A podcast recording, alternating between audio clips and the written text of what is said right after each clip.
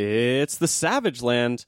Welcome back, everybody. Uh, this episode is another creator interview with Tim Seeley, uh, the writer of Nightwing, uh, Hack Slash Revival, the upcoming uh, issues of Green Lanterns and Hellblazer, uh, The Lost Boys, uh, so many other things. He's he's written a lot of great shit, and we'll talk about it.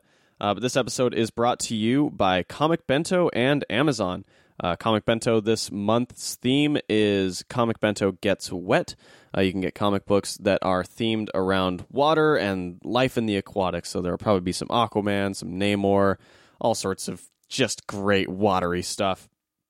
Uh, and it'll be uh, five different collected format comics, uh, trade paperbacks, and you can get $5 off your first Comic Bento box by using the promo code SAVAGE. So make sure you go to comicbento.com, use the promo code SAVAGE, and you can save $5 on your first box and help support the show, which we would greatly appreciate. The other way you can support the show is by going to our website, thatmightbecool.com, and uh, clicking on the Amazon banner in the top. Then you can do all of your normal shopping just like you normally would uh, on Amazon. But the great part is some of that profit that Amazon normally would take goes to us. They give us a tiny, tiny little chunk of it. Uh, and again, it's it's just another way to support the show. Uh, you don't really have to do anything you're not doing already, and you don't have to spend anything extra, uh, but you still give us uh, just some some tiny little schmeckles. Um, why did I make a Rick and Morty reference there? That's stupid. I shouldn't do these things by myself. Uh, anyway, this interview with Tim Seeley was a fun one. Uh, I asked him about Grayson and Nightwing. Rachel talked to him a bit about Hack Slash, uh, Army of Darkness, all that stuff. And Matt talked to him about Revival. It was a great time. Uh, we did this interview over the phone, uh, which uh, led to the quality being a little different than what we normally have. Um, but, uh, you know, the, the content is what's important. And Tim was a, a great interview, very talkative and easy uh, to just sort of answer our questions and, and go with the flow. So uh, we're thanking for that and hope you enjoy this interview.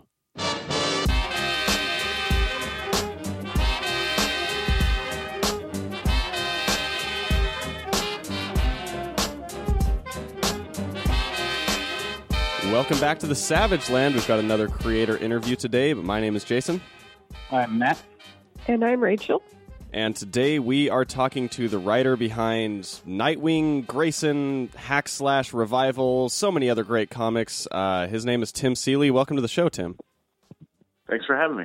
No problem. Uh, now, typically, I've found uh, the best way to start these interviews sometimes is just to kind of talk a bit about why you fell in love with the medium of comics and why you sort of chose for that to be uh, to sort of be your your you know living. Uh, do you remember when and, and why you first kind of fell in love with the medium? Yeah, I'm. Uh, when I was, I believe, five or so, I was camping with my parents, and it rained the whole time. And uh, there was a camp store that my parents took me to, and my mom got me Amazing Spider-Man and a Hulk comic. Like for some reason, off the top of my head, I can't remember which ones it were, but it was Spider-Man fighting the Juggernaut and Hulk fighting the leader in a circus. Hmm. Uh, and for some reason, like I just totally fell in love with them. Um, like kind of was always interested in drawing, so I think the fact that I mean, even at like five or so, I knew you know I liked the idea of drawing stuff. So, um, you know, my mom explained to me that someone had to write and draw these things. So, um, yeah, somewhere around there, it just stuck. I don't know why, but it you know, for, for some people that that medium when you you encounter it, it sort of just sticks in your head and, and never goes away. So uh, that was the case with with me, and uh, so you know, 35 years later, I'm still still doing this stuff. Were you? Uh, so it sounds like you were a bit of a Marvel kid when you first started on comics. I mean, it didn't. That was the ones that they grabbed off the shelf, but I remember us having all kinds of other stuff. You know, whatever. Like I lived in a small town. There wasn't a comic book store when I was a kid. Um, so you know, it's just grocery store, gas station comics. And it didn't like. I don't think at the time I remember thinking there was a, a major difference for me from Marvel and DC stuff. Mm-hmm. Um, I think when I was a teenager, I got a little bit more like you know I would go back and forth, but um, but yeah. So and, and you know, at the time you could sometimes get like black and white magazine stuff, and and if it was comics, I was into it. I don't, you know, I think we were like and sometimes we get you know wildly inappropriate comics for our age because they were comics and the store would only have like heavy metal or Conan or you know, uh, some horror magazine, or something. So, but it, we didn't care as long as it was comics. You know, I was interested in it, and I always shared it with my brother. So we were often reading really, really violent uh, stuff, or like you know, half naked lady Conan comics or Vampirella. But it was comics, so you know, we took what we could get. And I mean, uh, apparently it was pretty effective because it, it, led to both you and your brother uh, uh, pursuing this uh, this crazy world. Yeah, yeah. we never grew up. We just kind of got stuck. At, I mean, I think you know part of it was we grew up in a in a very rural you know area, uh, and we didn't have like a lot of neighbor kids or anything. So you know, it was a lot of just my brothers and I, you know, having to entertain ourselves. So, um, and my my parents were more than happy to you know give us comics because it kept us reading and uh, kept us out of trouble. So you know, that was like a, a big incentive for them was to keep us quiet. So they'd take us to the bookstore and give us 10 bucks and be like, all right, keep yourself entertained for the next two hours. I know that story very well. yeah. That was, uh, that was exactly what my, my dad did with me. He was like, all right, I just need something to keep this kid quiet for a bit. Um, yeah, exactly. well, so, and, and since we're about to talk about uh, Nightwing and also Grayson, since it's sort of, um, you know, kind of, I guess, feeds into, uh, feeds into each other right out of the way, we'll get out of the way. There's going to be a lot of opportunities for listeners or any of us to make dick jokes really easily uh, when talking about a character like Nightwing. so I just want to make sure that we're all we're all clear. We see that there's just going to be tons of opportunities for really easy jokes. Uh, so we'll just you know get out of our system now. Exactly, exactly. So. Uh, Tim, you've been playing with your dick for a long time now. um, when when did your uh, I, I, guess when did that opportunity come up, and, and how did it come about when uh, when you first started with uh, with Grayson? Well, when I was working, so after I did Revival, um, I got a call from DC uh, from the editor Mike Marts, and he uh, he'd said, "Oh, you know, here at DC we we liked Revival. Scott Snyder liked it, so they said we want to talk to you about something." And I had a meeting with them at San Diego, uh, Mike Marts and and some of the other guys, and they said we're doing this um, weekly Batman book. So that was Batman Eternal, and I ended up working on that. Um, so uh, the editors, uh, Katie and Mike, kind of got along with really well. And at the time, they were just trying to figure out something to do with Nightwing because I think they kind of felt like, you know, they just it was like that new 52 era where they were sort of rebooting stuff and trying to figure out, you know, the, was, there was a heavy churn in that those books. Yeah, so, yeah. Um, but they said they they want to do something with Nightwing, so you know, I, I really liked the character. I liked working on him the few times that we talked about using him in Batman Eternal. Um, but so they just said, you know, can you come up with something for Nightwing? I was like, yes. And then they said, oh, also he's a spy. We want to do like a, a not superhero book. And I was like, oh, okay. Um, and at first I didn't really have any ideas uh, for it, you know, because I was like, I'm not even sure how that would work. Yeah. But um, I had shared a studio with Chris Burnham, uh, the artist of Batman Incorporated. that so guy. I had, I saw him designing like uh, Spiral. You know, I saw you know Doctor Dedalus, and I saw all that stuff kind of coming out, and I saw the the Katie Kevin Kane stuff, mm-hmm. um, and so that sort of stuck in my head. I was like, oh, we can use Spiral, and uh, it being a Grant Morrison thing, I was already kind of interested in it, and it was already full of all these ideas. Of course, because Grant's style tends to be here's a million ideas, throw them out, move on. You know, so. Uh, so I pitched it as that, and uh, that ended up. I got the gig, and then the uh, they also liked Tom King's pitch, so they called both of us and said, "Hey, could you work with someone else on this? We want to see what this would be." Mm-hmm. So we didn't know each other, and they they just put us together and end up working out blind dating really well. I think. Yeah, we like we hadn't even met until after I think it took what six months for us even to meet up at New York Comic Con. Wow. Um, but yeah, so it ended up, you know, I think it was a book that surprised people. I think every, everyone wanted to hate it, um, but I think it's a very Nightwingy book. It's a very Dick Grayson-y book. Um, yeah. And it was kind of successful enough that when they relaunched stuff for Rebirth, you know, they they kept Tom and I around. They put Tom on Batman. He got the big gigs. I got uh, Nightwing, which is great. I was totally happy to do that, and you know, we all got to kind of keep working together. Yeah. And so it's it's kind of interesting because then you know basically at DC you kind of have two projects uh, in a row where you're sort of uh, co-writing and, and you know collaborating a lot more on the writing end uh, than than you normally would. Um, was that how how was that sort of navigating uh, writing with collaborators uh, in that spe- in that sense? Well, I mean, Batman Eternal was a total. It's an education, and I think if I hadn't done that, it would have been a lot harder to do Grayson. Mm. But um, you know, for Batman Eternal, it was like a writers' room. You know, we would have conferences. We had three of them over the course of the year. Um, you know, they'd fly us to New York, and we'd spend like three days breaking out story, and it was done very much like a TV writers' room. Yeah. Um, and we'd you know break the the beats, and then we'd pass them out, and you know each write our segments. Um, so I got to work with John Layman and Kyle Higgins and Ray Fawkes and and um, James Tynion and and uh, Scott, mm-hmm. and it was just a really it was a good experience. Uh, the editors were great, Katie Kubert and and Mike, mm-hmm. uh, and then eventually Mark Doyle. Um, but it was I, it ended up being for me a, a really positive experience. That's awesome. Um, and then you know I think you take your ego out of it. you serve the story. It's not about you don't serve you, you serve, you know, mm-hmm. making the story good. So uh, then when Grayson came along, you, you know, I was ready for how to do this.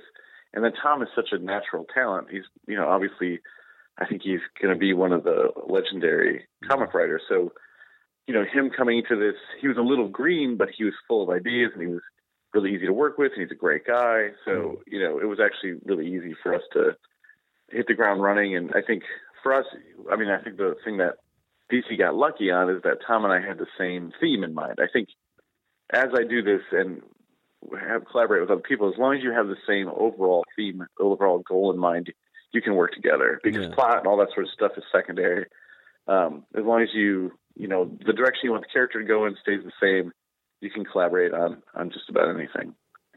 That's a that's a good thing to note for all the we it's for whatever reason and I guess it's probably this way with with a lot of comic book podcasts but uh like a large portion of our audience tends to be creators and so I know that a lot of people sort of listen to this stuff like you know basically purely looking for uh, advice on on how to work and how to uh, get better and stuff and I think that the collaborative, you know, like on on writing with other people and stuff like that. It doesn't get covered so much when talking about comics. So I think that's a, a great thing to note. Well, I mean, no matter what you do, it's collaborative. So Absolutely. you know, I mean, unless it's it's just you by yourself making a sort of cartoonist auteur type book, you're either working with editors or, or other artists or you know publishers. I mean, everything is collaborative in this in this job, unless it's you know you get to make your own image book, and then even then you have to work with marketing and you have to do all that sort of stuff. There's never yeah. never one man man's island in the in this business, you know. And you have to work with Mike Norton and I mean, come on. Ugh. yeah, a lot, all the time for many years. um, well, so when you're when you're approaching, you know, Grayson, and then obviously with with Nightwing as well, uh, was it intimidating at all to try and sort of crack like the voice and the uh, psychology or motivations of a character that had been around for so long and, and had been such an icon? No. Um, I mean, for whatever reason, like that character, I just, I get. I don't, it didn't, I mean, I, I had read, you know, Batman and Robin comics when I was a kid. I had, mm-hmm. as a teenager, I'd followed Teen Titans. And um, as a later teenager, I'd read the Nightwing books from Chuck. And um, so I knew the, I knew the character. I always knew what made him work.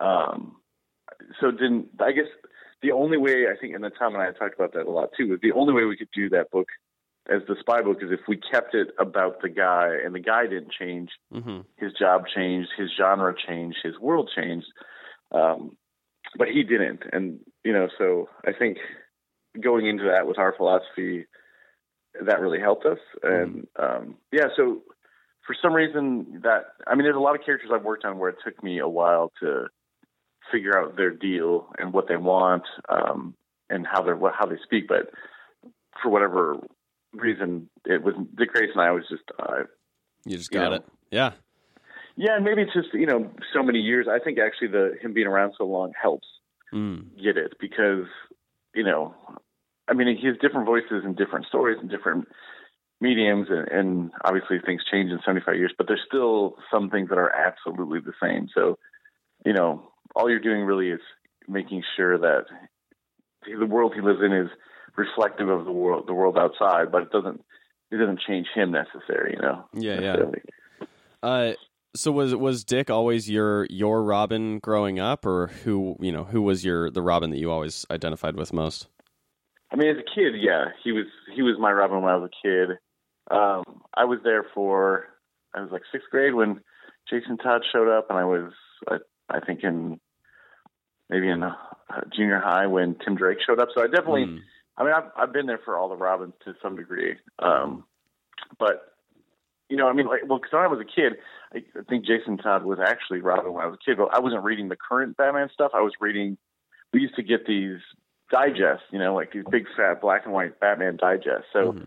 all the Batman stuff I was reading was probably from the '70s, or you know, um, it was all like the Neal Adams stuff, or it was you know that Arrow stuff. So, um, so he, I was reading old comics, but Dick was still still Robin in those. Yeah. Um, and then you know, obviously the '66 TV show was in syndication when I was a kid, so he was Robin there. He was Robin in Super Friends. He was Robin in um, the Batman animated series, which started you know when I was in junior high. Mhm. So he was always that was a character you know that I, I most strongly identified with Robin, but but I have read all of them for sure. cool. Uh, wh- what do you think it is that makes Dick so unique when compared to the other, you know, like Tim and Jason and Damian, and all the other Robins? What is it that stands out about Dick to you? Well, I think the idea that that Dick was developed to make an accessible character for kids to like he's the guy that gets to hang out with Batman. So, you know, if you're a kid in the 60s or 50s or or you know going back 40s, 80s doesn't matter, you see that Batman has this kid he hangs out with and you want to be Robin. You're the guy that gets to hang out with Batman. You have to be Batman because being Batman is hard. It makes you angry. It makes you makes you bitter. But being Robin, you get to you still have a good time. You still get to go to high school, but you get to do all these adventures. Um, so I think, you know, that the fact that he's always been that, he's this balance point. Um, he's purposely colorful. He's purposely smiling. Um, you know, it, it makes it like he adds this. He's supposed to balance the inherent darkness of Batman. So because with Robin, Batman doesn't become Punisher, right? yeah, That's, yeah. uh, you know, so I think that I think was always interesting to me. Um, I think the other characters, you know, they work and there's there's a part of them that's supposed to be that, but you know, Jason is a dark guy, right? I mean, Jason is he was he was a thief and he was he's sort of the failed Robin, hmm which has lots of potential for story, but it's a, it's a different It's a different story. you know, it's a different entry point. It's very, you know, it's very like late '80s, early '90s darkness kind of. We're taking everything super seriously. Yeah. Um, whereas Tim is, you know, he's the competent, independent person. He he comes in and as is inspired by legacy, but you know, Tim Tim is a guy who's going out there. He can do these things by himself. He's um, he's still got his family, obviously, and and part of it is, you know, he's he's motivated by a different thing than I think Dick is motivated in the same way that Batman is. It just didn't affect him the same way. hmm So you know, so I think that's you know the the fact that he's the the bright to the night is I think the most important thing about that character. Yeah, absolutely. Is that uh, is that why you tend to try and find whatever way you can to bring Superman uh, into the picture whenever you're writing Dick Grayson? Yeah, for sure. I mean, because he, you know, he's supposed to. I, I think the idea that Marv had stepped on eventually was that you know, Dick was sort of a a product of two parents. You know, like he Mm. that he was inspired obviously by Bruce, but that part of what made him who he was, or part of what he related to, was an example put up by by Superman. So, um, but yeah, I think you know It's always fun. I tend to think of it, yeah, I tend to think of it as Batman is like Dick's best friend and kind of like a father figure, but he's gotten to the point where he doesn't see him as much like a father figure. Whereas like Superman is a guy that he takes advice from, that he, you know, like, Like he looks model. up to in a way, yeah, like a role model to a degree, like in, in a different way than he does to to Bruce. Yeah.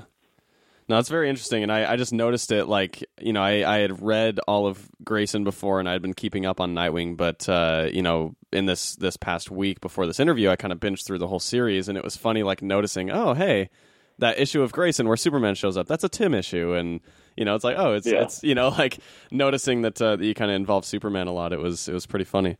Um, uh, and then so going into Nightwing Rebirth, obviously you're you're still writing the same character, uh, but you're you know, obviously amping up the workload, you know, by basically more than double. Uh, what was what was your sort of like mindset and and what did you want to uh, to do with Dick going into Nightwing? What was your goal?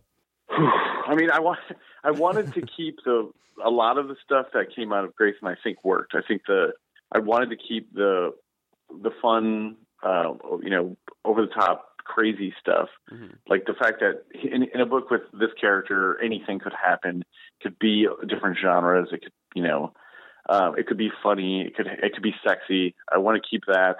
And then I wanted to keep the travel aspect because I think we figured out one of the cool things about Grayson is because Dick grew up as you know this uh, circus traveler uh, that he was inherently good at going to places and making that work. So we wanted to keep that, but I we wanted you know it was really more DC's goal, and I wanted to make them happy. But um, they wanted to bring back Blüdhaven. They wanted to put Dick in a city and give him a reason to stay there. So mm. uh, their goal became my goal, and they, you know, that's part of what Rebirth was supposed to be. Was like here's some things that we've identified that the readers really, uh, you know, really works for them. That really is is iconic, and so they picked, you know, Blüdhaven, Blue Costume, and Blockbuster as being these these elements that we should bring back, and we could do it in a new way, but we had to do it with a nod to that classic stuff. So, so that became the goal was to incorporate, you know, the things that they felt most excited the fans, and for me to make it interesting to me. You know, I, it would be it, it was definitely not easy for me to find a way to make Blüdhaven something I liked or or blockbuster but mm. blue costume totally easy but but I, I just had to find it and and you know that was my job. And i think you know we get we got there. We figured out a way to uh, make blüdhaven interesting to me and make blockbuster interesting to me too. Yeah. Uh, yeah, and I, have I mean, these, la- I don't know, it's it's been such a great series, and it's been so awesome to kind of see, you know, Nightwing back in the blue, and and you know, all of uh, like I don't know everything. There's so many uh, familiar notes, but you're hitting on them in such unique ways. Um, and I mean, I, I, like it was it was awesome reading this sort of fun spin on like this uh, villain support group type thing, and uh, I don't know. It, it's it's been a great series, and so for anyone listening who hasn't read it, I, I definitely uh, recommend going out to the the comic book shop and getting it now. Um, and and this current arc that just started here with Nightwing number twenty six is uh, bringing back Huntress and also Spiral in general, kind of some of the Grayson stuff. Um, what do you have to say about sort of what this next arc has in store? Um, yeah, well, basically wraps up a lot of the stuff that we didn't get to in the end of the Grayson series. You know, the some hanging threads, um, but also you know brings Spiral into a world where it connects to Blüdhaven. Mm. Um, like spoiler spoiler alert, we kind of find out there's this ongoing story where there's a, a group of wep- um, alien weapon uh, dealers called the Second Hand, and we find out that at the end of that first issue, that Spiral actually is the Second Hand. So you know, whereas Spiral was always this questionable moral thing, now we're finding out, okay, what are they doing? Why were they they selling these weapons in Blüdhaven?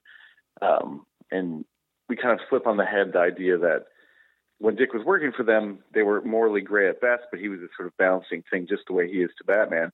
And without them, they've gone in a different direction, you know, without without his balance. So um, that's that's the, through line of this arc. I think it also you see that with Helena, who is an example of that kind of character. You know, she's she's like very much like Batman, and that she's vindictive and driven by anger. So we play along around with that sort of thing a lot in this three issue arc. Hell yeah. Uh, well, we've we've I, I, could obviously nerd out over Nightwing stuff all day, uh, but I think that uh, it's probably time to talk about the the projects that are a little more close, you know, to home, the creator-owned projects. Uh, Matt, you've been reading Revival, right? Yeah, yeah, I sure did. Read uh, read the read the whole shebang yesterday. Because you you'd read it you'd read it before, right? Yeah. So I well I've read I've read uh, I don't know maybe a third of the way through before. Uh, yes, no, no. I, I took the I took the complete dive yesterday, which was actually super fun. Um, but Tim, I wanted to congratulate you. Forty-seven issues, a whole completed series. That's that's that's fantastic. Thank um, you. It was a lot of work. Damn near killed yeah. me. So. well, that, that sort of ties in my question. What was that experience like, and what were uh, what are the biggest lessons and tips you could give aspiring writers who want to undertake such a such an endeavor? Don't. no, um, no. I mean, I think you know the the thing we really learned about revival and the education on it was that um, we we went into it with a plan, and the plan involved us knowing exactly how the story started, and we knew how it ended.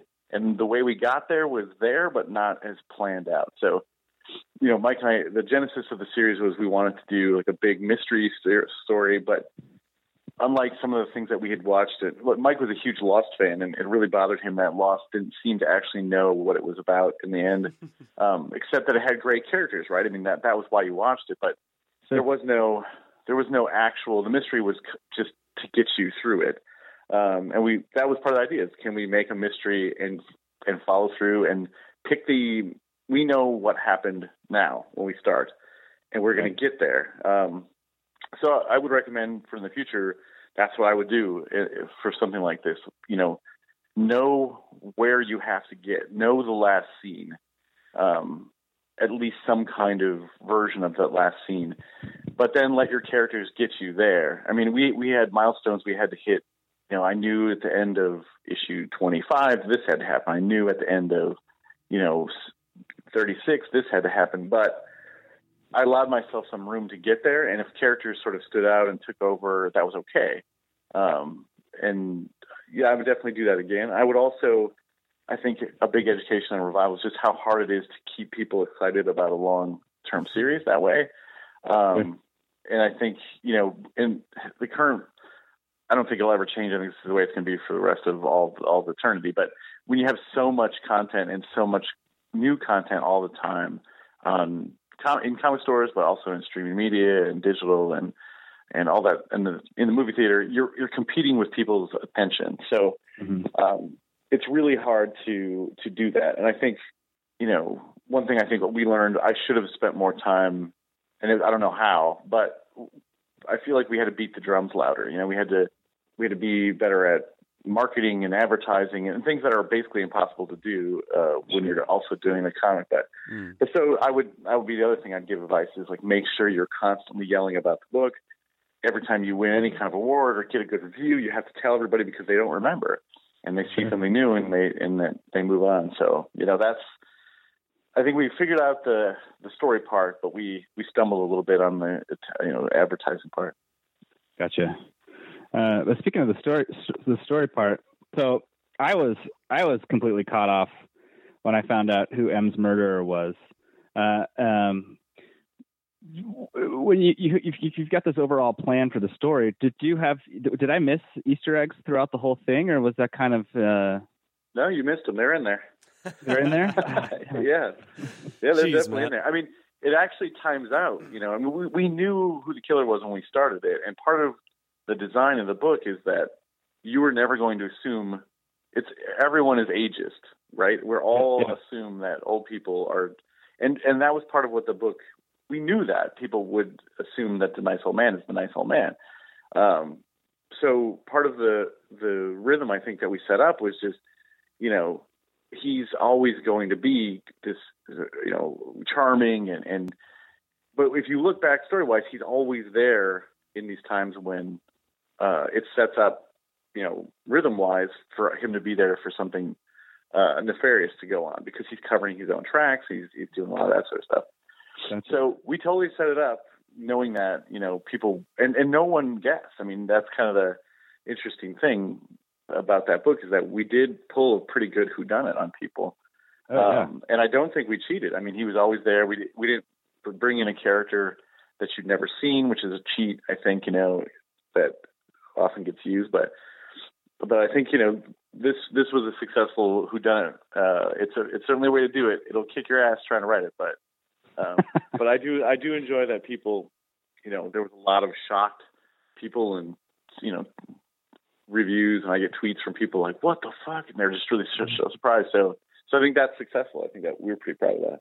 Absolutely, it's kind of one of those stories you go back and read a second time, and you see all those sort of nodes along the way, and uh, you can kind of see that. No, I yeah, I, I was I was shocked. I, I I was silent reading except for one outburst when they when that when that was revealed. That was great.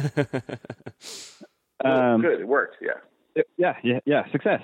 Um, so uh, it seems the theme of the book is is is death and sort of you know humanity's relationship to it.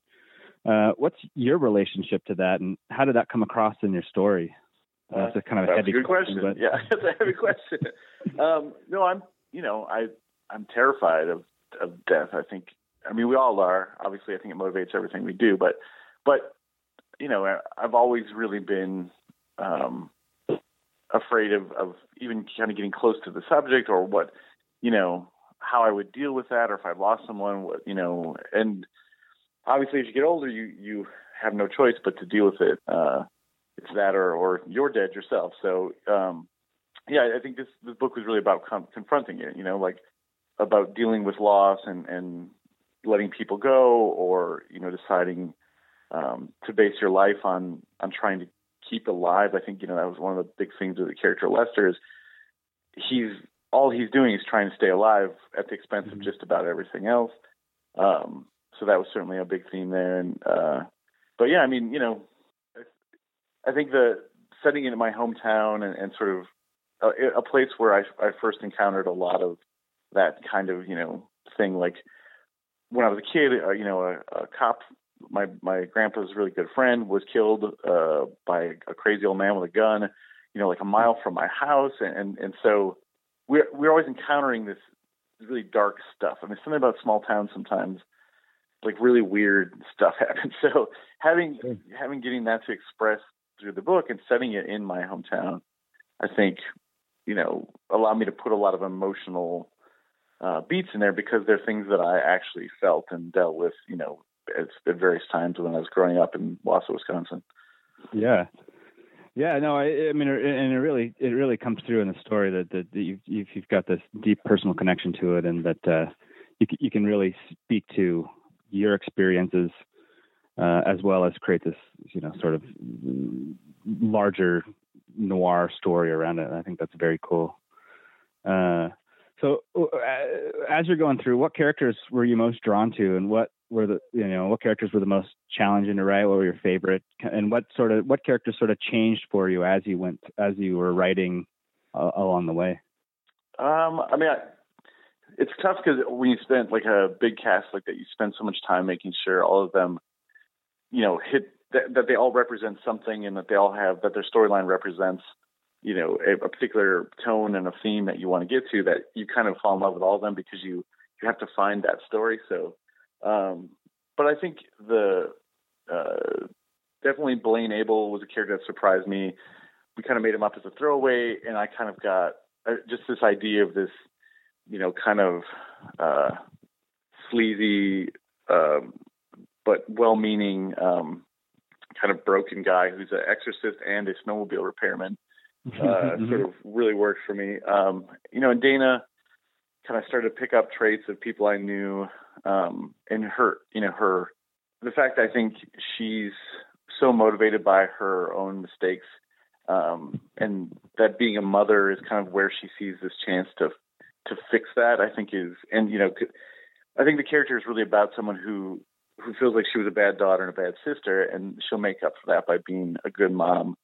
Um, was always interesting to me, and uh, I think you know Em and um, the mayor character, I, I've kind of found a lot of stuff to like about him because he's kind of a shitty guy. Sure. Um, and then Wayne, who's a little bit inspired by my own dad, also a little bit inspired by uh, a police a cop I knew in, in my hometown. Um, so yeah, it's, weird. Like you put so much of other people into your characters that it's hard not to, um, you know, like them all because you see the people you know in them. You know. so yeah, yeah, for sure. Um, no, uh, so speaking of um, speaking of, uh, of, of of Blaine, so the the and I'll, and I'll wrap up the, the, the revival section with this, but the the Limp Bizkit running gag gave me yeah. flashbacks to my own embarrassing childhood uh, when I was a huge Limp Bizkit fan. uh, but what what uh, what music was sort of guided you through the series and and uh, yeah. Well, we did. Like one of the cool things was was that we when we started the book, Mike and I were both uh, into a Minneapolis rap band uh, called Doomtree. It's a group, uh, it's kind of a super group of a bunch of different rappers out of Minneapolis. Um, mm-hmm. And so the original, one of the original inspirations for the character Em was actually a song by this artist named Dessa. Uh, and we originally, the, the poem in the beginning of the book is sort of inspired by a song of theirs called The Grand Experiment. So um, we kind of always, as a studio, all the studio members were, were big fans and we saw them live. Uh, and then we got to meet them, and I suggested that we'd like to put them in the comic. And the rapper Sims is a hu- huge comic fan, so we ended up getting to talk to those guys, and we put them in issue 13 uh, as sort of you know the the concert that uh, that Em and, and her professor share. Oh, yeah. Uh, and uh, so that was really cool for us, and so that's always been a, a running aspect of this is is you know the Doomtree connection, and then the, there's a sound to like Minneapolis hip hop that's really different than other stuff. And I, I think largely it's because it's snowy there, uh, and they they just have a different, uh, like a more melancholy uh, aspect to their music, which um, works works great for revival too. Um, sure. So that yeah, that was a huge part of it, and uh, so yeah, we still get to go to concerts with those guys and have tacos with them, which is oh, pretty awesome. cool for us. Yeah. yeah uh, all right, I'm going to pass over to Rachel for some hack slash. Oh, right okay. uh, I will warn you, I'm a little under the weather, so I don't normally sound like death, but okay. it, will it'll well, kind of fit. sorry to hear you're not feeling well. uh, one of my favorite things about Hack Slash is kind of how you turn to the tables where the girl survives and then becomes a killer of killers. Is is that something that you always wanted to do? Yeah, I mean, so I mean, and I've heard this later, and I didn't think of it at the time, but apparently one of Joss Whedon's big um, impetuses for creating uh, Buffy was that he was watching all these movies, and he's like feeling bad for the cheerleader. You know, he's like, why is the cheerleader always to get killed? And he just wanted to save the cheerleader instead of punishing the, that character. So I think it was definitely a lot of that for me too. Is that you know, um, I love B movies, I love schlocky horror, and I've always had a, a affection for that kind of stuff. But I always, I think it always bothered me the way that women get treated in those movies too. um, so, so for to, to some degree, you know, it's this is my revenge on those movies. Uh, and but also, I think you know when we created the book, uh, there was something in the air. There was I kind of right around I started creating. I was I was going to a lot of goth clubs and, and all that sort of stuff. I'm seeing these these women take back a lot of stuff like you know horror movies and pinup art and and things and repurpose them for themselves. And I think I was really inspired by that. Uh, so that kind of gave way to Cassie Hack. Nice. That it, it makes me happy to actually see a female not die. Since I I also grew up watching the women always get killed for every single reason ever. Yeah. That's such a sad um, statement to have to be like it was it was great to see the woman not die. yeah. That tells you too much about the world, I think. yeah. yeah, that yeah. It, it, definitely made me happy. Um, were there any specific slashers that you took inspiration from or did you kind of try to keep that more original? No, I mean I I I we definitely tried to make it you know, its own thing and I didn't but it's really obvious, I think, that you know we took the template of of Jason and Michael Myers and combined it to make the the rule of what a slasher is. Because start out making those movies with a set of rules in mind. They just needed to keep making sequels, so they had to come up with reasons why their character kept coming back, even though they had to kill them by the end of the movie. So, you know, we took and stole ideas from that to to generate this series of rules and and make it a, its own kind of monster. I mean, and it, certainly like folklore works that way. Like vampire stories, the rules for vampires come from the fact that people have written these hundreds of vampire stories over the years, and you know, the why zombies eat brains comes from one very specific movie, not uh, you know a whole bunch of them. But they those things get added to the to the overall uh, myth, and I think that's kind of what we try to do in, in Hack Slash. So. Um, I think Jason and Michael are definitely the beginning points, but you know we added elements. I later from from Freddy and um, you know the and then just any huge assortment of direct to video movies all kind of went into that too. Yeah, I, I you can definitely kind of pick out Mm-hmm. little pieces that are there, but they're still pretty original in a way as well. So it, Yeah, it does for kind sure. of The twists. interesting. and the idea had to be, you know, we take this, whatever, it couldn't just be, we're going to do a, you know, Friday Thirteenth movie. Like we had to, the idea had to be, okay, what is the, what are those stories about, and why do they work, and why do people respond to them, and then let's turn that into something new. Um, so you know, Yeah. it's it too. It can look kind of silly to be like, oh, we're we're sort of raising up the bar on on you know exploitation murder movies, but I think that's what we were trying to do, uh, and you know give some character to characters that don't usually have any. They're just you know things to get stuck with knives and get naked and run around and scream. Which is entertaining on its own, I guess. Yeah, it certainly has its own value for sure. But, you know. Uh, were there any slashers that you did come up with that you didn't get to use? Oh no, no, we filled that thing with every idea I ever had. Yeah, there's nothing. I mean, the one thing about that book that was hard was that we would have. I would come up with an idea for a slasher, and, and the artist would de- design them, and then I'd be like, "Oh, that's its own story. Like I could sell this on its own. This could be just a movie called Father Wrath, you know, whatever."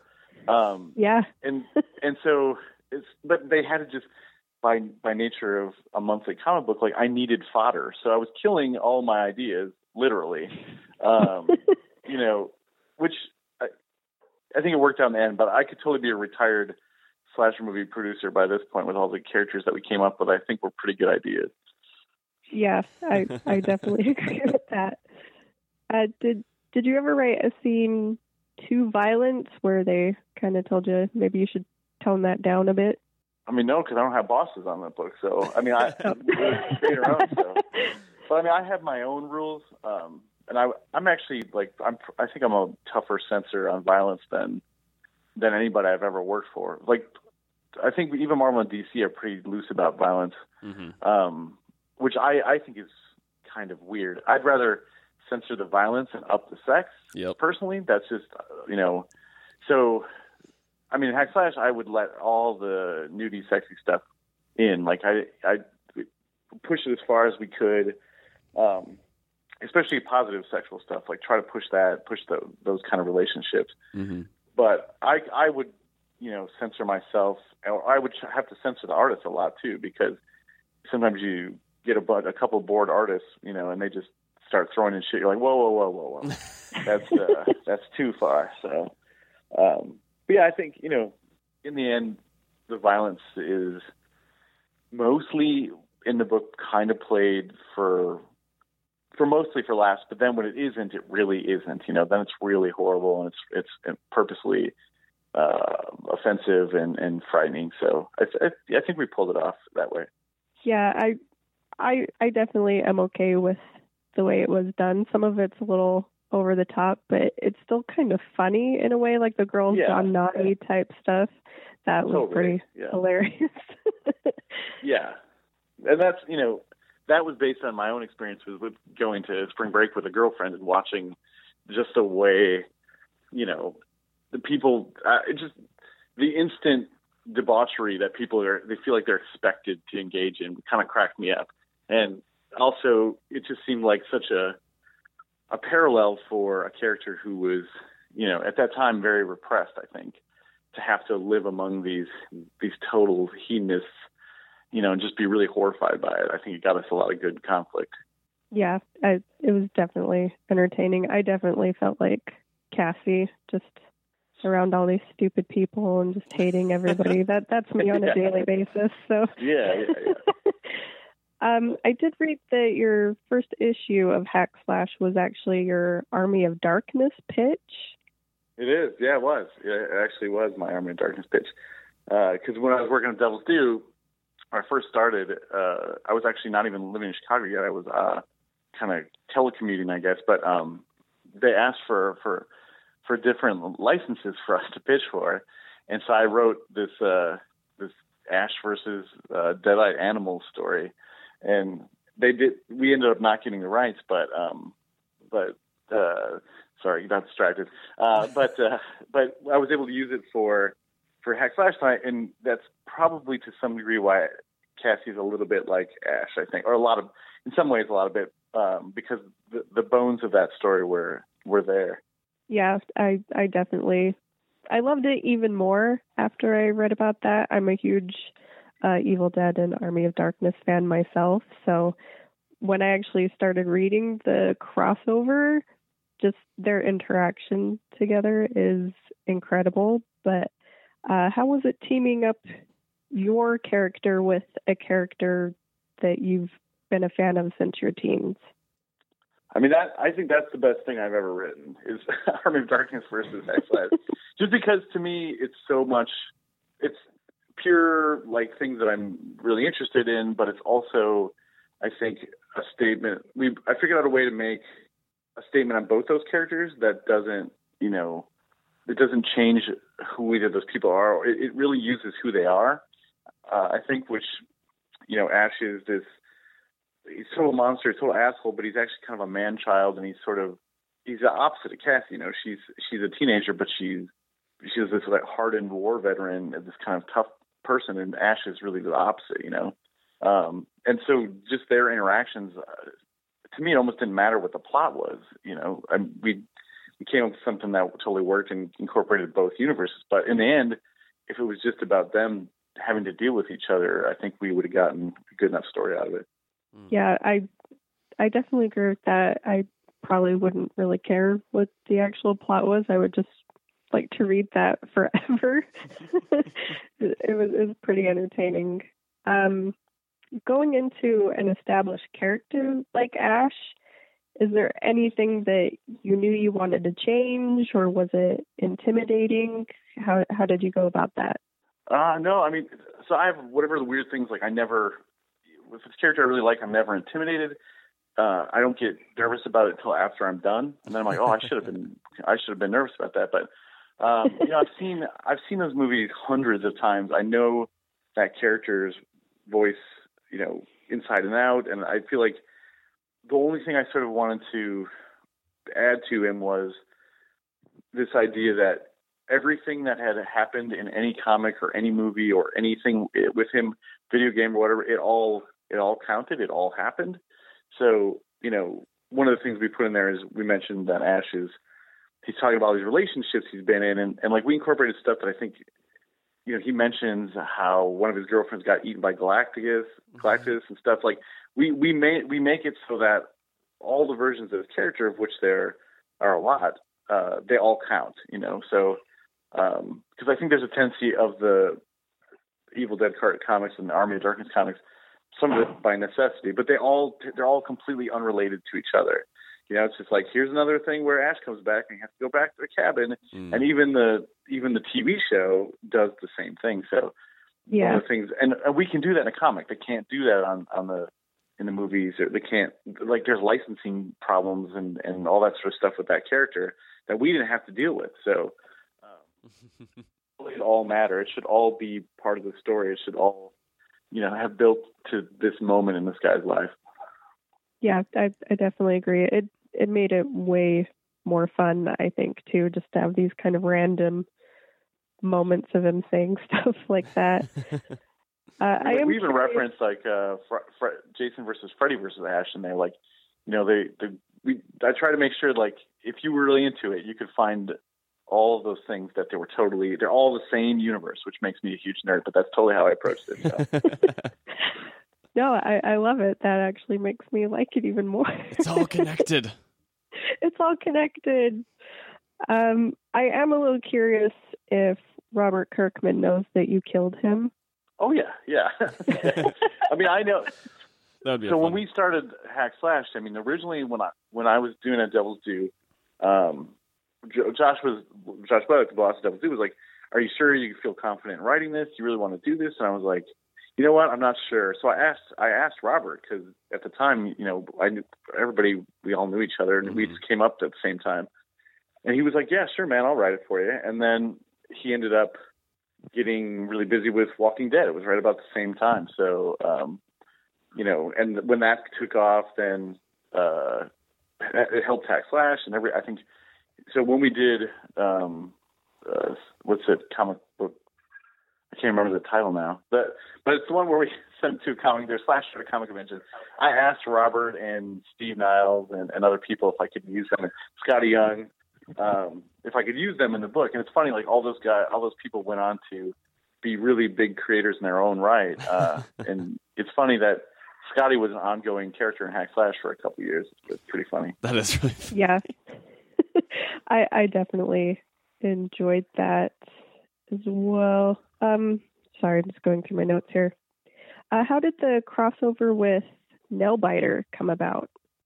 It's another one of those everybody in comics is friends and knows each other. But uh, I've known Josh Williamson for a good amount of years. Um, I met him at a con a long time ago, but I, I uh, was going out to Portland for a couple of conventions, and I ended up, you know, hanging out with Josh and Scott Allie.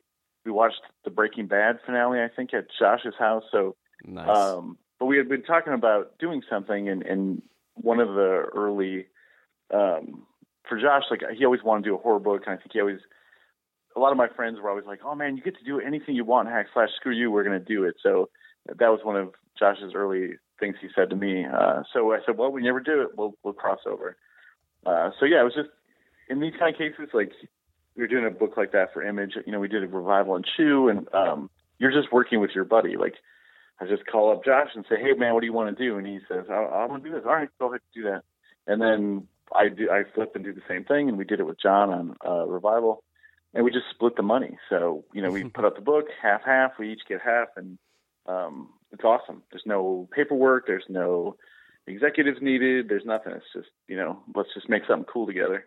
Hell yeah. Yeah, uh, and Nailbiter is definitely one of my favorite series. So when I kind of came across that issue, it that was pretty exciting because I had no idea until I got to that issue in the trade.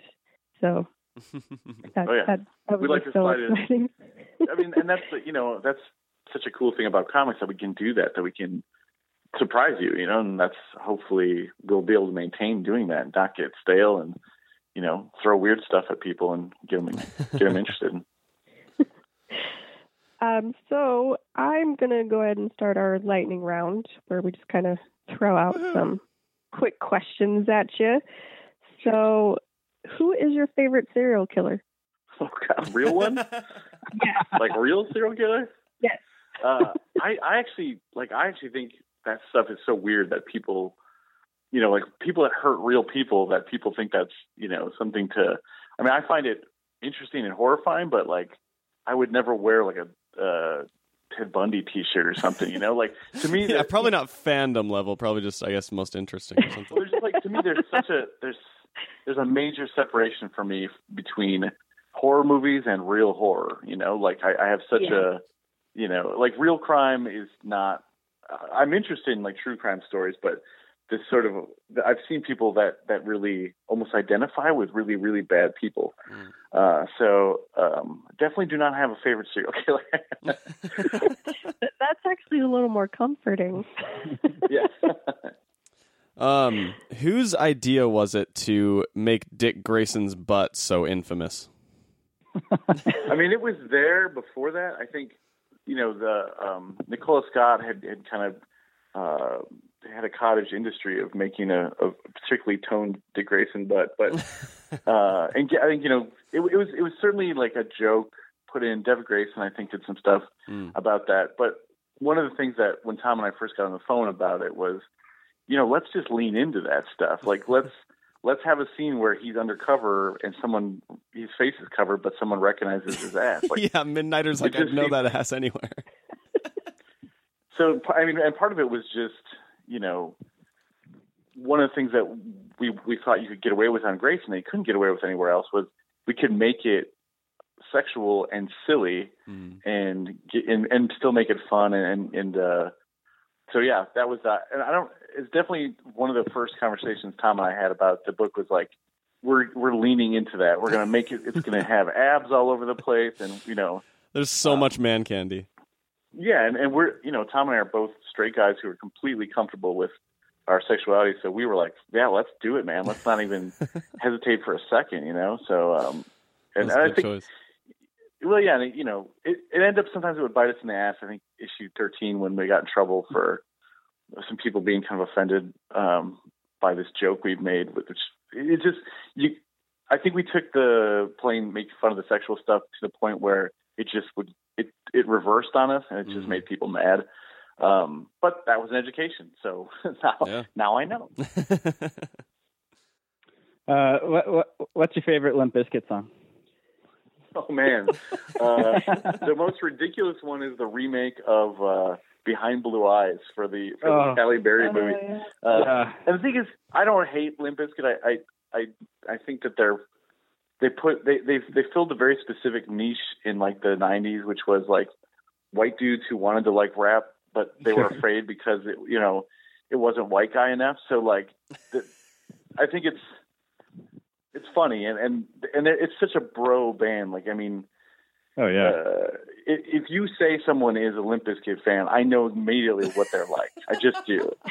Um, so What about- so what about of it was, X- you know, What about ex Limp Bizkit fans? Is that a thing? Can I? I'm going to join that no, club. yeah, no, that's totally that's totally fine. You know, I mean, and hey, everyone went through that era where they're like, "Oh, Korn is kind of good." Like it's just it's it's totally you know. I mean, and I don't have anything against those guys either. They made some songs I like, but that was a weird time in music. I think where there's just like this bro rock rap thing. Oh yeah, no, I, w- I, I that was uh, I, I I I I think saying Korn was kind of good for me when I was 15 is an understatement. I thought Korn was the Oh yeah, yeah. Yeah, I- I- the best of all time. Yeah, I really liked Korn. Oh myself. no. wearing your Adidas shirt and shit. Yeah, we were all. Oh, there, yeah. you know.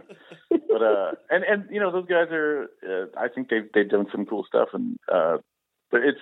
I just know exactly what that means. That's it's Totally. such a distinct. Oh yeah. totally. awesome. Uh, is there a villain that you would like to write a story for? Uh, Doctor Doom for sure. Ooh.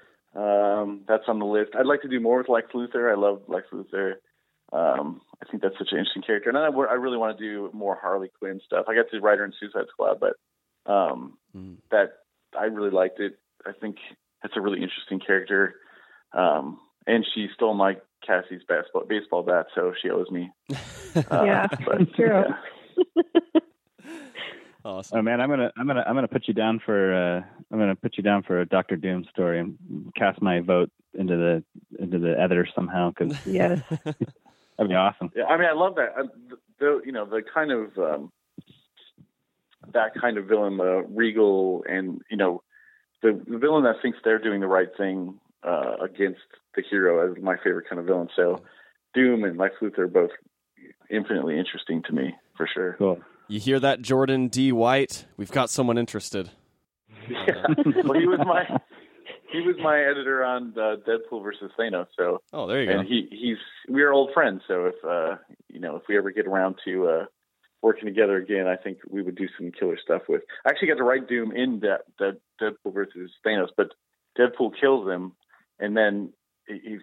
that's right when all the dead come back to life because the Lady Death's been imprisoned. Mm. So Deadpool does the impossible. He kills Doctor Doom, but it doesn't work out. So Doctor Doom comes back and blows him up. So yeah, it's it's pretty fun. Cool. Um, who's the uh, who's the most fun person in comics to hang out with? Uh, let's see. Oh man, I don't know. I mean, John Layman is hilarious, and you can if you end up anywhere at a convention with John Layman, you will have a great time. Um, he's a pretty crazy guy. Um, let's see who else is good. I mean, that's the thing is the comic community is full of such good people. I, I have so many really good friends in this business, and you know, when I go anywhere, I can just call the comic people. Like I went to Portland last weekend for fun, and I called up my friend Scott Allie, and I called up uh, my friend Dave Walker, and I called. You know, it's like I can just do that because comic people are so cool that way. Yeah. Um, but, uh, but yeah, the Chris Burnham is pretty hilarious. He's weird. Uh, there's something sort of wrong with him, which it makes him really fun. Um, but uh, yeah, I, I don't know. Like, there's so many people I, I enjoy hanging out with. We'll Uh, have to uh, we'll have to have Chris Burnham on sometime and ask him what's wrong with him. I mean, God, good luck. Good luck. That's a, that's a lot. Of, There's a lot going on there. Cool. Uh, I'll, I'll wrap up this here lightning round with uh, with uh, give a. Can we get a, uh, a little uh, a teaser of what's to come from Tim Seeley? Whew, man. Okay, so I'm taking over. I've got this month. I have um, I did three issues of Hellblazer with John Constantine coming out. Uh, my first one comes out the 23rd, I think. I'm really proud of this. As a character I've always wanted to write, so I got to do three issues. I've put every single idea I had uh, for John in there. um, and then uh, I have I start on Green Lanterns in September, Mm, I think, or or maybe October, September, October. something like that. Uh, yeah, and then I've got a lot, a bunch more Nightwing, and I have a new book that we'll announce, I think, next week. Uh, Oh. A horror comic um, that is a. It's, it's sort of me going back to doing a kind of high flashy kind of horror thing, um, girl and a monster, but much creepier. Uh, Nice. So that'll be announced next week, and I have a. let's see, there'll be another sci-fi book I'm doing isn't getting announced, I think, this week too. So this week I'll have tons of shit. Yeah, yeah. It'll keep, it, it'll keep everything busy. We'll have to uh, we'll have to give everyone an update when uh, that gets announced, and, and obviously we'll definitely have to have you on at some point in the future once uh, once those series are coming out to sort of talk about them. Sure, no problem. Awesome, man. Uh, well, uh, thanks for joining the show. Uh, where where can everyone find you on social media? I am hacking Tim Seeley on Twitter. I'm on there all the time. I'm on. Uh, I have a website, timseeleycreative.com. I have a blog spot. I have a Tumblr. I have all that shit I don't want. Uh, so you can find me there. Um, but yeah, I'm usually I'm easy to find on the internet. Awesome. Just put my name in, you you'll find me.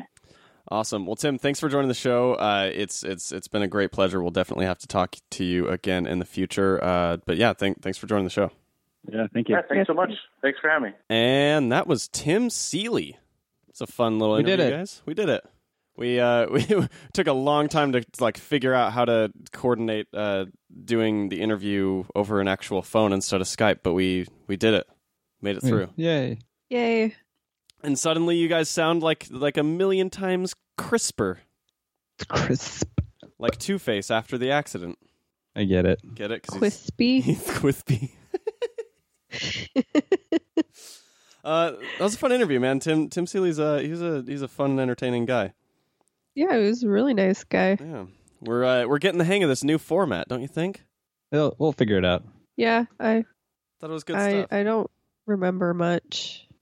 It was like five minutes ago, Rachel. I know. But what just happened, guys? I blanked for a while. Guys, I blacked out. Did I do anything stupid? I guess I just need to do all the interviews on Dayquil now.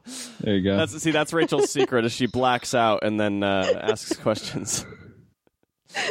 Um, That's my secret. I'm always blacking out. Uh, but let's let's talk a bit about uh, the Tim Seeley books that uh, we read in prep for this uh, interview. Um, who who wants to start it? I I'm just can I just can I just skim over mine like so f- brain fried on it, but like so I I did like I said to Tim I I did I read Revival all 47 issues yesterday, and uh oh boy I mean it's good it's a really good series and it, it's absolutely engaging. Um, it's quite kind of twisty and turny Mhm. uh, and it, it's a lot of fun. You get these, you get the he he he did this really cool thing where he just kind of like would drop a new character in kind of out of the blue that became sort of a, a super important character, and it kind of so you get this ever expanding cast of characters, um, which is a lot of fun. But man, you know, I, I I know we've joked before about on on the show where I like to like read way too much too fast, but yeah, too I was too I was too fast. I was I was I was powering pretty hard yesterday and it, you know some comics you can read some comics you can read uh real you know real kind of like a you, you know like like invincible like you can what I was burn through invincible pretty quick. This one's pretty dense uh and there's a lot of um like you know heavy heavy uh there's a lot of pages with lots of panels lots of dialogue. So i was like you know a- about halfway through i was like oh man this is going to take way longer than i thought it would uh so i did take a lunch break i took a lunch break guys don't worry i remember to eat That's good. That's good that you remembered to Good, eat. good job. uh you know and then one thing i didn't ask tim that uh I, that uh, i wish i did and you know maybe we can touch it at a later base but i'm curious to see because it's getting a, uh, a a series it's been yeah, so it's been optional. so it's well there's a uh, trailer's already out for it Oh, that's right. Oh, wow. really? Yeah, Oh, yeah. Um, so I'm pretty curious to see that kind of whole whole world of it, and I, I'm, I'm you know I'm glad we stuck to just the comics because I think the comics are important, and that's what you know that was that was Tim's heart and soul was through the comics, but. Yeah, I'm, I'm, it, it's it, if the if the show is going to be anything like the book, it's going to be pretty awesome. Mm-hmm. It's it's gonna it's gonna be a lot of fun. Um, but I wonder, you know, like what a risk because you know, so you've, you've got this 47 page comic, and you don't find out. The comic starts out with, uh, you know, the, the the these two sisters, and the younger sister is is one of the revivers, one of the dead that come back to life, and she had been murdered, and you don't find out who the murderer is till I think the second or third to last issue. Uh, so that's going to be pretty tricky to put that to like how do you how do you option a a series a comic book series to as a TV show running that risk of like you might have to wrap it up at the end of season 1 Yeah. you know just cuz just just cuz how how the just cuz of how TV works yeah. Yeah, I'm I'm sure that uh, you know, like I, I'm sure Robert Kirkman always had that worry. It's like, oh shit, like this is the zombie comic that never ends, but now going into TV, it's it's got to end at some point. right Um, yeah, that's uh, yeah, and and that's the thing. I'm sure we'll be able to to kind of ask him about a lot of that stuff uh, at a later date because especially with the the TV show coming out, it'd be kind of cool to talk to him, you know, after it's been coming out and and sort of viewing it from a oh look, it's there. Uh, Totally. Totally.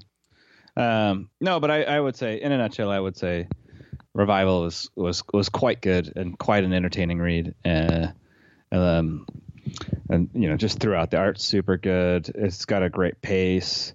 Um, it's not, you know, some of the comic series. I think they rush to an ending because they're. I think they. I think you know what what you see sometimes in these long form comics is they they, they kind of disseminate throughout the way. They're like, okay, we're starting here and we're going to get to here, and then along the way we're going to just kind of fill it in as we go and then it gets overly complicated and they're like shit we need to wrap this up. So they just kind of like drop some stuff off and just kind of like uh, okay there we go we close it up and we left a ton of open ends and loose threads and stuff and this one i thought was particularly good because he did, it, it was it did not feel like that at all. It felt like it felt like a pretty solid three act uh, s- story, which is I, I, I, to me impressive considering that you know, like you said, he there's a lot of the sort of just filling stuff in and letting characters breathe along the way. Yeah, So yeah, no, absolutely. I, I I give it full recommendation. Hooray! Um, Yay. Rachel, you want to talk about Hack Slash next, or do you want me to talk about uh, Nightwing? Uh, I'll talk about Hack Slash. Do it. Um, what's surprising about it is how fun and funny it actually is, Mhm. because it does obviously deal with Cassie, the killer of killers, and her monster sidekick.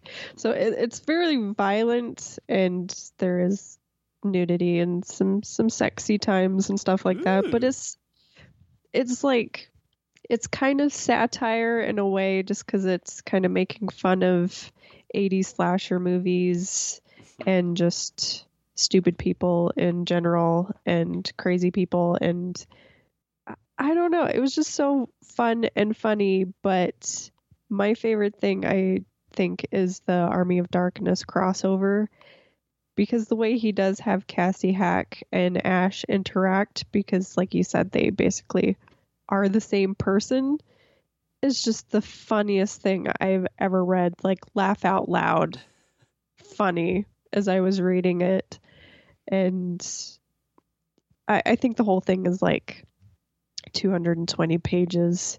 So I mean, it is quite long, but it's so worth it. Be- just because none of it really makes sense. There isn't really a plot. Like there is, but you don't care. Mm. So de- yeah, definitely if you're a fan of slashers and Army of Darkness, I that was just one of the best things I've ever read. I loved it so much. That's awesome. Uh, it was it was super fun, like taking the uh, taking the dive again on on Grayson and Nightwing. I mean, obviously, like you know, being a huge DC nerd and Batman the Animated Series nerd, and uh, just like Nightwing being probably one of my favorite characters of all time.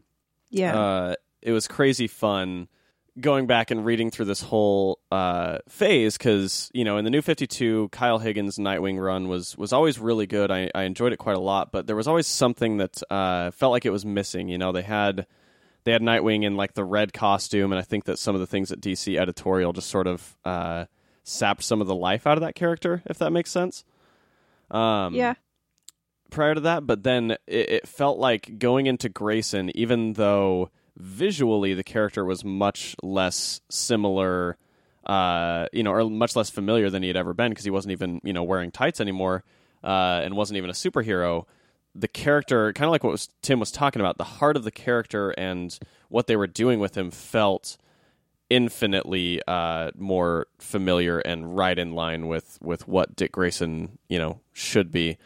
Um, and it was like he was saying. I mean, reading through the, especially the Grayson Super Spy series, uh, there is so much like just man candy in that book. They like it's it's it's borderline male exploita- exploitation at certain points where it's just like unreasonably sexy, wearing swimsuits for no reason, like ass shots all over the place. Uh, there's always really really fun interactions with uh, between Dick and Midnighter, who is he's he's a, a Warren Ellis character uh, who is like he he's he's basically originally he was uh, like Batman, but not in the DC universe. But now he is. It's a complicated thing. Anyway, uh, but he was conceived by Warren Ellis as kind of this this Batman analog who also had a relationship with a Superman analog. Um, and so by the time the Grayson series comes around, uh, Midnighter is like single and uh, you know, kind of doing his thing where half of his life is murdering and the other one, the other half is like hitting up nightclubs and and and kind of being a uh, being a little man player.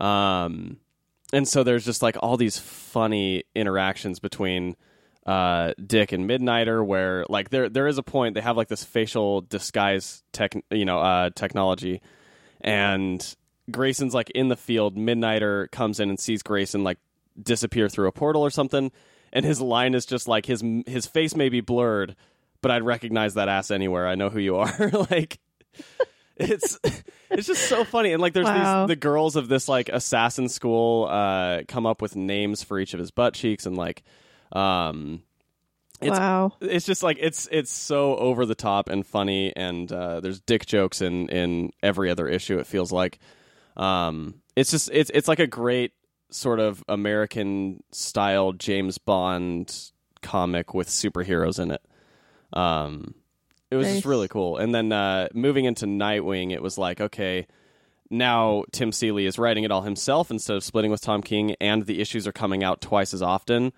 And so it kind of felt like Tim Seeley just going, "All right, like I'm, I'm, you know, getting getting my getting my dick on." Um, Wow. it's just it's too easy, and I'm not funny, so I have to rely on easy. Um, oh, okay.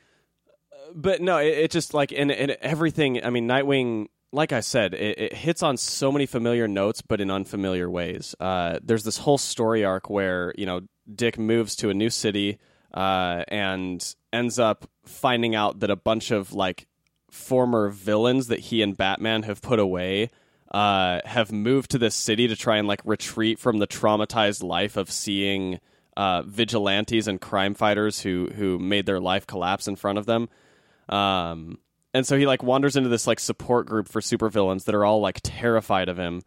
Uh, and I, it was just weird because reading that story arc uh, and the things that sort of happen in it, it's like half of me was like laughing out loud at some of the like lines in that book that were just so funny and, and kind of twisty and insightful. But then the other half of me was like, holy shit, like he's adding insane like psychological depth to like s- like D-list villains like Defacer and and people like that. Uh and it was just like it was it was incredible to to sort of read and, and see him balance that line perfectly. Uh so yeah, I, I don't know. And the the art on both series is incredible. Um and so I- it's I don't know.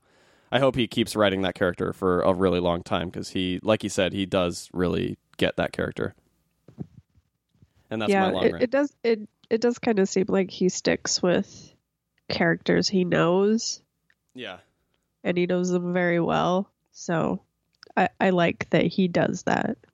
Yeah, absolutely. Um, but yeah, that it was it was a, a fun read. It sounds like all of us really enjoyed the uh, the series that we read. I think that you know Tim is certainly one of the best writers in the industry right now, and I'm I'm crazy excited. You know, like he's at this sort of point right now where he's about to shift into a lot of new things coming out. You know, like you said, he's he's taking over Green Lanterns, and he's got two Yes. other projects coming over, which I know Rachel's excited. Yeah, everything he was talking about was just like, yes, Green Lanterns and uh, Hellblazer. And Yeah. then he's like, I have a new horror series. I'm like, yes, this sounds amazing. Yeah, so it'll be cool. sci-fi series too. Yeah. Oh my god. it's like it's it's kind of like he's sort of starting like a, a new phase of uh, of books that are that are coming out, and so it'll be it'll be cool to see what all that is. And I think that I think already he's you know probably pretty well recognized as one of the the best writers in the industry. But uh, I think that putting even more sort of new and original series out there is is going to do nothing but help that. Um, Definitely.